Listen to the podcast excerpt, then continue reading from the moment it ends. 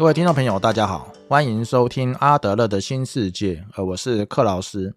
呃，今天要跟大家分享的主题是哦，阿德勒谈梦。那针对梦这个领域，哦，阿德勒提到，从以前到现在，有不少人认为梦里面包含了很多未来的信息。哦，比方说一些掌控梦境的精灵、鬼神哦，或者是祖先，哦，在控制了他们的梦中的心智哦，并且影响他们。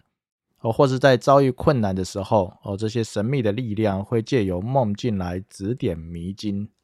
哦，那么远古的人们，哦，在梦中寻找预兆或者预言。哦，比方说，哦，希腊人跟埃及人跑到神庙去祭祀，哦，祈求可以做一个好梦，哦，来促进他们对未来生活的美满。那这种梦被看作是一种医疗的方法，哦，可以移除身体或者心理的困扰。那美国的印第安人哦，则以晋升、斋戒、沐浴等仪式哦，想办法引发做梦，并且将他们的行为哦建立在对梦的解释这个基础上哦。不过阿德勒认为，梦是人类心理的一般活动哦，是人类心智创造力的一部分。那么从科学的角度来看，做梦的人与清醒又完全有能力的人相比哦，在预测未来方面，很显然是弱居下风的。哦，因为梦不仅不会比在清醒的时候的思维哦更理智和更有更有预见性哦，反而会更混乱哦，更令人迷惑。那么刚刚提到的另外一点哦，是梦以某种方式跟未来发生连结。那么阿德勒就提到哦，在某种程度上哦，这并不完全错误。那如果我们可以用正确的方法来认识梦的话，那么在梦中哦，也许会提供一些我们一直在寻找的线索。那以下就开始今天分享的主题。呃，首先我们先看第一部分，呃，梦的目的。哦，阿德勒就提到，只有在还没想出我们所面临问题的解决方法，哦，现实才会在睡眠中对我们步步相逼，哦，不断提醒我们，哦，必须解决自己所遇到的困难的时候，哦，我们才会做梦。也就是在现实的环境中，哦，有些问题还没有找到解决的方法。那么，在现实的环境中的问题哦，才会在我们睡觉的时候对我们持续产生影响啊，不断提醒我们哦，我们必须解决自己所遇到的困难哦，这个时候才会做梦哦。所以阿德勒才会说，梦的工作哦，就是应付我们面临的难题哦，并提供解决之道啊。问题是睡觉时候做的梦哦，怎么有办法解决现实中的问题呢？那阿德勒提到的想法是这样的。啊，因为在睡觉的时候，呃，我们的心智仍然持续面对这些困难。那么跟在清醒的时候比较不一样的是，在梦中所需要处理的哦，并不是整个局面啊，所以问题看起来就会显得简单的多。而且在梦中所找到的解决方法哦，也不需要我们进行校正。那意思就是说，在我们现实生活中所遇到的难题，那有些时候问题本身可能很单纯哦，但是牵扯到的其他的层面可能很复杂。比方说挤牙膏的方式这件事情，有些人习惯从牙膏的后面挤，哦，有些会将压扁的部分哦很整齐的卷起来。那有些人会从牙膏的中间哦从两侧压下去，有些人可能会从牙膏的前面开始挤。哦，有对夫妻哦，就因为两个人挤牙膏的方式不一样，哦，一个人习惯从中间挤，那另外一个习惯从尾端开始挤，那后来两个人就因为这件小事不断争吵。哦，最后闹上法院诉请离婚。那所以说问题的本身呢是挤牙膏的方式不一样哦，但是可能会牵扯到什么个人生活的习惯好不好啊？然后或者是不是浪费钱啊？啊，或者是不是没有把对方的话听进去啊？等等这类其他的问题。好，另外我在梦中找到的解决方法哦，也不需要我们进行校正哦。这个部分指的是有些时候哦，即使我们找到了可能解决问题的方法。不过，在现实生活中也会有许多的考量，导致我们不一定会这样做。哦，例如考虑到这种做法不是我的 style 啊，或者是不是社会文化的主流想法哦，或是考虑到人情世故等等，哦，就可能把我们想到的解决方法做一些调整，哦，来符合刚刚所说的这些外部的因素。好，但是在梦中，我，这些外部的因素不一定会对我们造成束缚啊，所以在梦中，我们的心智找到的解决方法。我就不需要做什么调整或者校正哦。再来哦，阿德勒提到的另外一个重点哦，就是有关于生命风格一致性的这个议题。那么，既然梦是一个人的心理活动啊，就表示一个人在清醒的时候的日常生活哦，跟在梦中的心智活动哦，这两者的生命风格是一致的啊，所以阿德勒就说，生命风格是梦的主宰。那不论我们是否做梦哦，我们都以同样的方式来处理问题。好，但是梦却对生命风格提供了一种资源跟保护。那么，由于在清醒的时候哦，有些事情可能想做却不能做哦，但是在梦中，因为没有什么其他的束缚哦，所以什么事情都可以做哦，就可以在梦中做一些让生命风格维持一致哦，但是在清醒的时候可能没有办法做的事情哦，所以阿德勒才会说。做梦的目的哦，就是在保护我们的生命风格啊，不被现实和常理的要求所威胁。那么，如果一个人在现实生活中哦，不想用公认的常理去解决某个问题啊，那么他便会在梦中表现出来，哦，引起某种让他坚定自己想法的感受。那这边也引导出另外一个梦的重点哦，就是梦的目的哦，其实是在引起一个人的感受哦，引发一个人的感觉。比方说恐惧的感觉、优越的感觉、逃避的感觉、快乐的感觉等等。哦，那么我们的心智在梦中唤起感觉的这种做法，哦，其实跟清醒的时候一样，啊，并不特别奇怪。啊，因为当我们清醒的时候，也会用类似的方法来唤起感觉。那阿德勒就举一个简单的例子，啊，比方说一个人想要跳过小溪的话，啊，也许在跳之前会数三下，啊，可是为什么要数三下呢？哦，你跳跳跃跟数三下之间有什么样必然的关联吗？哦，其实一点关系都没有。那一个人要数三下，啊，数到三，啊，主要就是要唤起他自己的感觉，哦，来汇集全身的力量。哦，那么梦呢，也是用同样的方法来唤起我们的感觉。哦，以上我们了解到，哦，如果一个人遇到了难题，哦，在清醒的时候不希望用自己所理解、所接受的常理，哦，去处理的话。啊，但是又想要延续自己原来的生命风格，那么这个人啊，为了要努力维护自己的生命风格，哦，就可能在梦中想办法唤起和自己生命风格一致的感觉。哦，接下来我们来看第二部分，哦，就是梦的构成策略跟自我欺骗的成分。哦，首先要说明的就是梦是有选择性的。那阿德勒就提到，梦有选择性的，哦，他选择一些特定的场景事件。意外事故等，哦，就跟一个人在回忆过去的时候一样，哦，会把其中的画面和事件进行选择性的整合。那么，既然是选择性的，那一个人的选择就是有倾向性的，那他只会从支援自己优越感的目标的事件当中来选择记忆。好，所以在梦的构成建构中也是一样的。那我们只会挑选跟生命风格一致的这些场景事件，哦，来进来进行组合。呃，组合出符合我们自己生命风格的梦中的解决之道。再来呢，就是梦主要是由隐喻跟象征所构成的。那么梦为什么不用简单明了的语言，只要直接告诉我们答案，而是要用隐喻和象征来表达呢？哦，阿德勒就提到，哦，假使我们讲话直白，哦，没有隐喻和象征的话，那么我们就不可能避开常理。那另外一个重点哦，就是不符合常理的东西哦，就不大可能唤起我们的感觉啊。所以隐喻和象征哦，可能是荒诞无稽的，也有可能兼有不同的意思。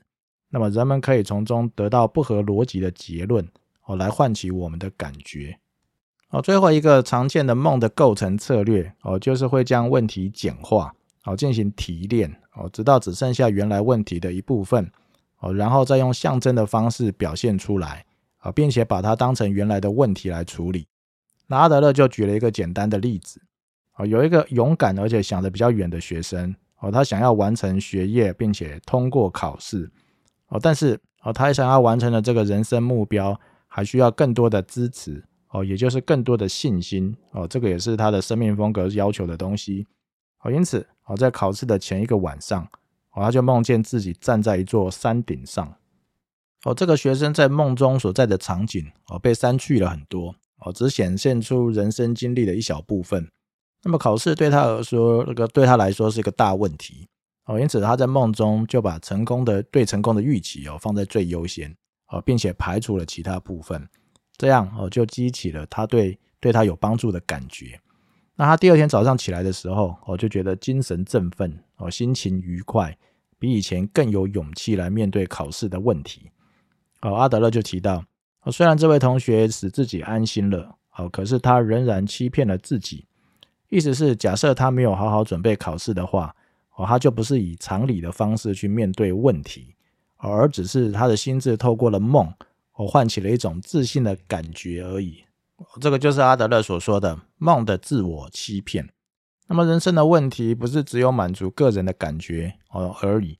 那现实中的问题还是需要靠现实中的自己的努力哦，才有可能获得解决。哦，阿德勒就用自己面临的问题哦，以及所做过的梦来举例说明哦，自己的梦欺骗自己的方法。那么在战争期间哦，阿德勒是一家收容神经质士兵医院的负责人哦。当他看到还没有准备好上战场的士兵的时候，哦，就会分派给他们一些简单的工作，让他们先不用上战场。啊，并且尽可能的放松啊，释放过度时期的紧张。那有一天，哦，有一个士兵来找他，啊，这个士兵是阿德勒看过体格最健壮的士兵之一，啊，不过哦，他看起来却非常沮丧。那这个士兵可怜的说：“我是个穷学生，啊，我靠教书来养活我年迈的父母。那如果我没有办法教书的话，我的父母就会饿死。”那么经过诊断之后，我这个士兵患有神经质症。那么，虽然阿德勒希望把每一个患上这种疾病的士兵都都送回家啊，只不过他开的诊断书哦，还需要经过一位上级的长官同意才行。哦，当阿德勒给那位士兵做了检查之后，哦，就一直在思考该做些什么才能帮助那位士兵，但是又怕开的诊断书没写好，他的上级发火之后，我就会把那位士兵再送上前线。那么最后，阿德勒还是决定依照他的评估哦，实事求是，证明那位士兵。然后适合做警卫的工作，那么意思就是那位士兵有可能会被送到前线去。那么当天晚上，哦阿德勒回家睡觉的时候就做了一个噩梦，哦，他梦到他是一个凶手，哦，在黑暗又狭长的街道上奔跑，哦，并且努力想着他到底杀了谁。但是呢，他已经想不起来他到底杀了谁，哦，只是感觉到他犯了谋杀罪，哦，他的生活完蛋了，哦，因此他在梦里，哦，他愣在那里，冷汗直流。他睡醒之后，他第一个念头就是：诶，我到底杀了谁？哦，然后又想到，如果不让这位年轻的战战士呢去做办公室服务的工作，那么他也许就会被送到前线而阵亡。那么他自己就是凶手了。哦，阿德勒他自己就分析：哦，由于他是个医生，那么医生的天职就是拯救生命，哦，而不是去危害生命。那么他还是认为，如果给了那位年轻士兵警卫的工作，那么他的上级长官就可能送他去前线，那么他就可能会阵亡，那么他的父母就可能会饿死。哦，从这里可以得知，阿德勒的生命风格哦是不允许他冒这个他自己可能会变成杀人凶手的风险。哦，即使在现实中，哦那位士兵被派去前线阵亡了，哦阿德勒其实也没有罪，啊只不过他的生命风格哦不允许他冒这个风险。哦，结果阿阿德勒的上司读完他的推荐信之后。我就把这个推荐信往桌上一扔。那阿德勒这个时候心里还是想着说：现在这个他的上级要送这个士兵去前线的，那我应该要写写他派到去派他去做办公室服务的。哦，结果他的上级就说办公室服务六个月。那后来得知，哦，那原来那位是上级啊接受了贿赂，哦，所以他就轻易就放行了。但实际上呢，这位年轻人在生活中从未教过书。哦，他说的话有没有一句是事实？那么他编造的故事哦，只是要阿德勒派给他办公室服务的工作，好让他受到贿赂的上级批批准他的诊断书。哦，阿德勒就说：哦，自从那天以后，他再也不会轻易受到梦的左右了。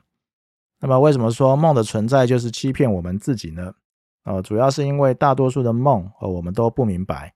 那如果我们了解了梦哦，他们就不能再欺骗我们了。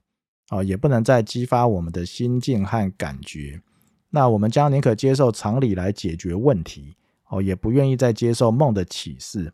啊，因此，如果我们理解梦的含义，哦，他们就会失去它的魔力。好，那接下来就看第三部分，呃，典型的梦哦有哪一些？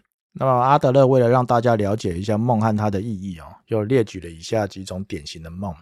那第一种是飞翔的梦。哦，许多人都应该都曾经做过这种飞翔的梦。啊，这个梦的关键之处啊，就跟其他的梦一样，哦，在于唤起感觉。那梦所留下来的一种轻松和勇气十足的心境，那这样的梦呢，哦，把困难的克服和对优越感目标的努力，哦，都视为轻而易举的事情。哦，因此我们可以推论，哦，做这样的梦的人，哦，可能是一个勇敢的人。哦，他们高瞻远瞩，雄心勃勃。哦，即便在睡觉的时候，也不是会善罢甘休。那这样的梦涵盖了这样的问题：说，哦，我是应该继续前进呢，还是要停止呢？而这样的梦给出的答案是：我的前途必定是一片光明的。哦，那第二种典型的梦是坠落的梦，我就是往下掉的梦。那么阿德勒提到，只有极少数的人没有做过这种坠落的梦。那做这种梦的时候要非常注意。哦，因为坠落的梦显示了人们的心理哦，可能更专注于自我保护和害怕失败哦，而不是努力克服困难。那阿德勒就提到，由于我们在教育上传统上总是警告小孩子哦，借由警告想要保护他们哦，所以小孩子总是被劝告说不要爬上椅子，不要碰剪刀哦，不要玩火。那虽然这些事物有他们的危险性哦，但是这些警告可能使小孩子觉得。哦，总是被这些危险所环绕，而使得他们可能会变得比较胆小，而无助于他们来面对这些危险。哦，那第三种典型的梦，哦，是梦到自己瘫痪了，哦，或者没有赶上火车。哦，当一个人不断梦到自己瘫痪了，哦，或者没有赶上火车的时候，通常的意义就是，哦，如果这个问题不需要我做任何事情就能解决的话，哦，我会很高兴。那我必须要绕道而行，哦，我必须要迟到。哦，这样我就不会面对这个问题了，啊，或者是我必须要错过火车，这样我也不会面对这个问题了。哦，第四种典型的梦，哦，就是考试的梦。那许多人梦到了考试，哦，而且会很惊讶，说自己这么大了，居然还要参加考试，啊，或者说这个科目不是很早以前就通过了吗？啊，为什么现在又要考？那对某些人来说，哦，这个梦的意义是你还没有准备好面对即将到来的问题。那对对于另外一些人说来说，哦，可能它的意义是，之前你通过了考试，哦，现在你也会通过的。那由于每个人梦里的符号，哦，所代表的意义可能都不一样，所以我们要先考虑的是这个梦，哦，所残留的心境，哦，也就是产生了什么样的感觉，哦，以及跟自己整个生命风格的一致性。哦，接下来我们就来看第四部分，哦，就是两个跟梦有关的个案。那么第一个个案呢，是一位三十二岁的单身女性，啊，我们姑且称之为安妮。哦，她的梦是这样的：当我住在乡下的时候，我把一所公寓租给了一个男人。啊，这个男人搬进来不久之后就结婚了，啊，但是却不想赚钱，他不诚实，也不努力工作，啊，因为他付不起房租，我就把他赶走了。那么安妮在家里是排行老二。就像很多在家排行老二的小孩一样，哦，他总是想要成为第一。那么他爱上了一个比他自己大的已婚男人，哦，不过这个男人在事业中一败涂地，哦，连带安妮去吃个晚餐，哦，这个男人也没有足够的钱来付账。安妮曾经想和这个男人结婚，可是这个男人却没有办法和他老婆离婚。那么安妮去找这个阿德勒的时候，精神都快要崩溃了。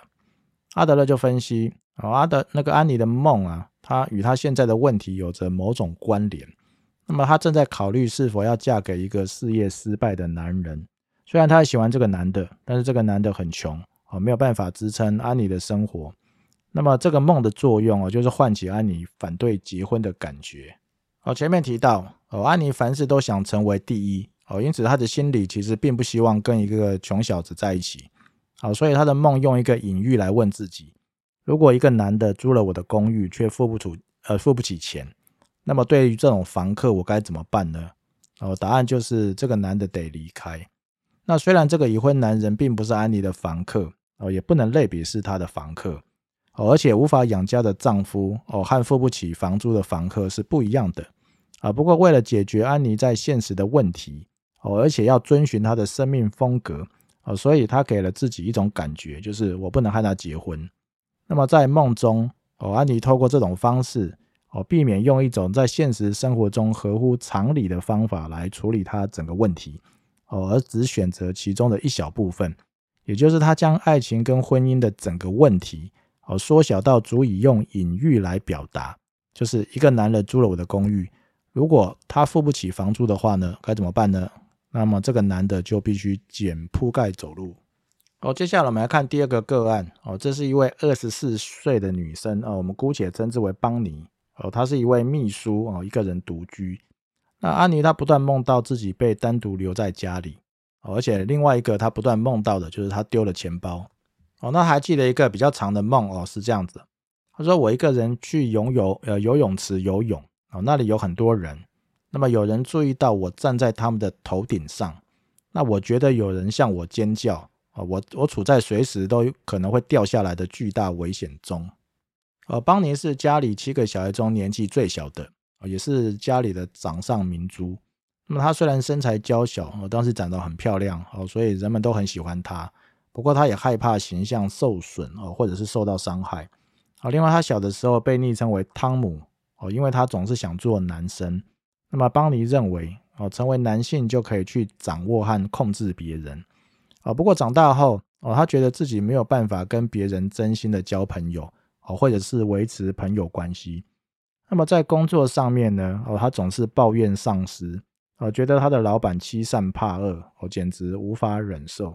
哦，阿德勒就提到，哦，邦尼不断梦到的被单独留在家里，哦，表示他很有可能是一个被宠坏的小孩。那么他的梦表示。我必须要有人照顾哦，把我留在家里，一个人留在家里很不安全啊，因为别人可能会欺负我哦，或者是攻击我。那另外一个他不断做的梦哦，就是他的钱包不见了啊，他对他仿佛是在自己说，对自己说哦，小心一点，你正处在失去某样东西的危险中。那么阿德勒就分析哦，邦尼根本不想失去任何东西哦，特别是不想失去操控制别人的能力。那他的梦，我只选择了生活中的一件事情，也就是钱包弄丢了哦，来代表现实生活中的整体。那另外阿德勒也分析刚刚那个游泳池的梦，那阿德勒就提到说，站在别人的头顶上哦，也就是把别人当成他的垫脚石哦，这个就是邦尼的生命风格，也是他想要唤起的感觉。好，不过他认为自己的位置并不稳固。哦，而且在别在帮你看来啊，别人应该要发现他处在危险的处境中，哦，别人应该要更小心的顾好他，这样他哦才能继续站在别人的头顶上。那么这个就是邦尼的生命的整个故事哦，所以邦尼已经固定了自己的心理目标，呃，就是他虽然是年纪最小的小孩哦，不过他还是想要展现他的优越感。那由于害怕失败哦，所以他一直努力追赶着。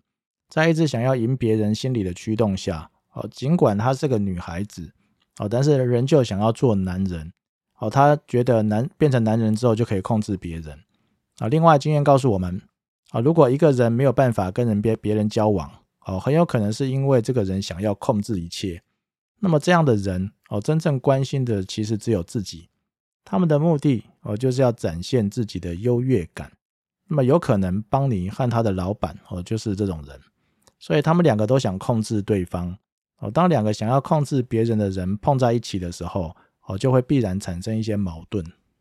哦，所以阿德勒就提到，如果要帮助邦尼的话，哦，就必须找到使他接受女性角色的方法。哦，因为邦尼可能对于女性的这个角色不满，哦，所以可能有阿德勒所所说的这种男性的倾慕这种倾向。哦，所以要消除他的恐惧和他对男性的高估。呃，使他在同伴中感觉到友好以及平等。好，今天分享的内容就到这边。啊，今天分享的内容主要来自于阿德勒知名的著作，哦，就是《自卑与超越》这本书。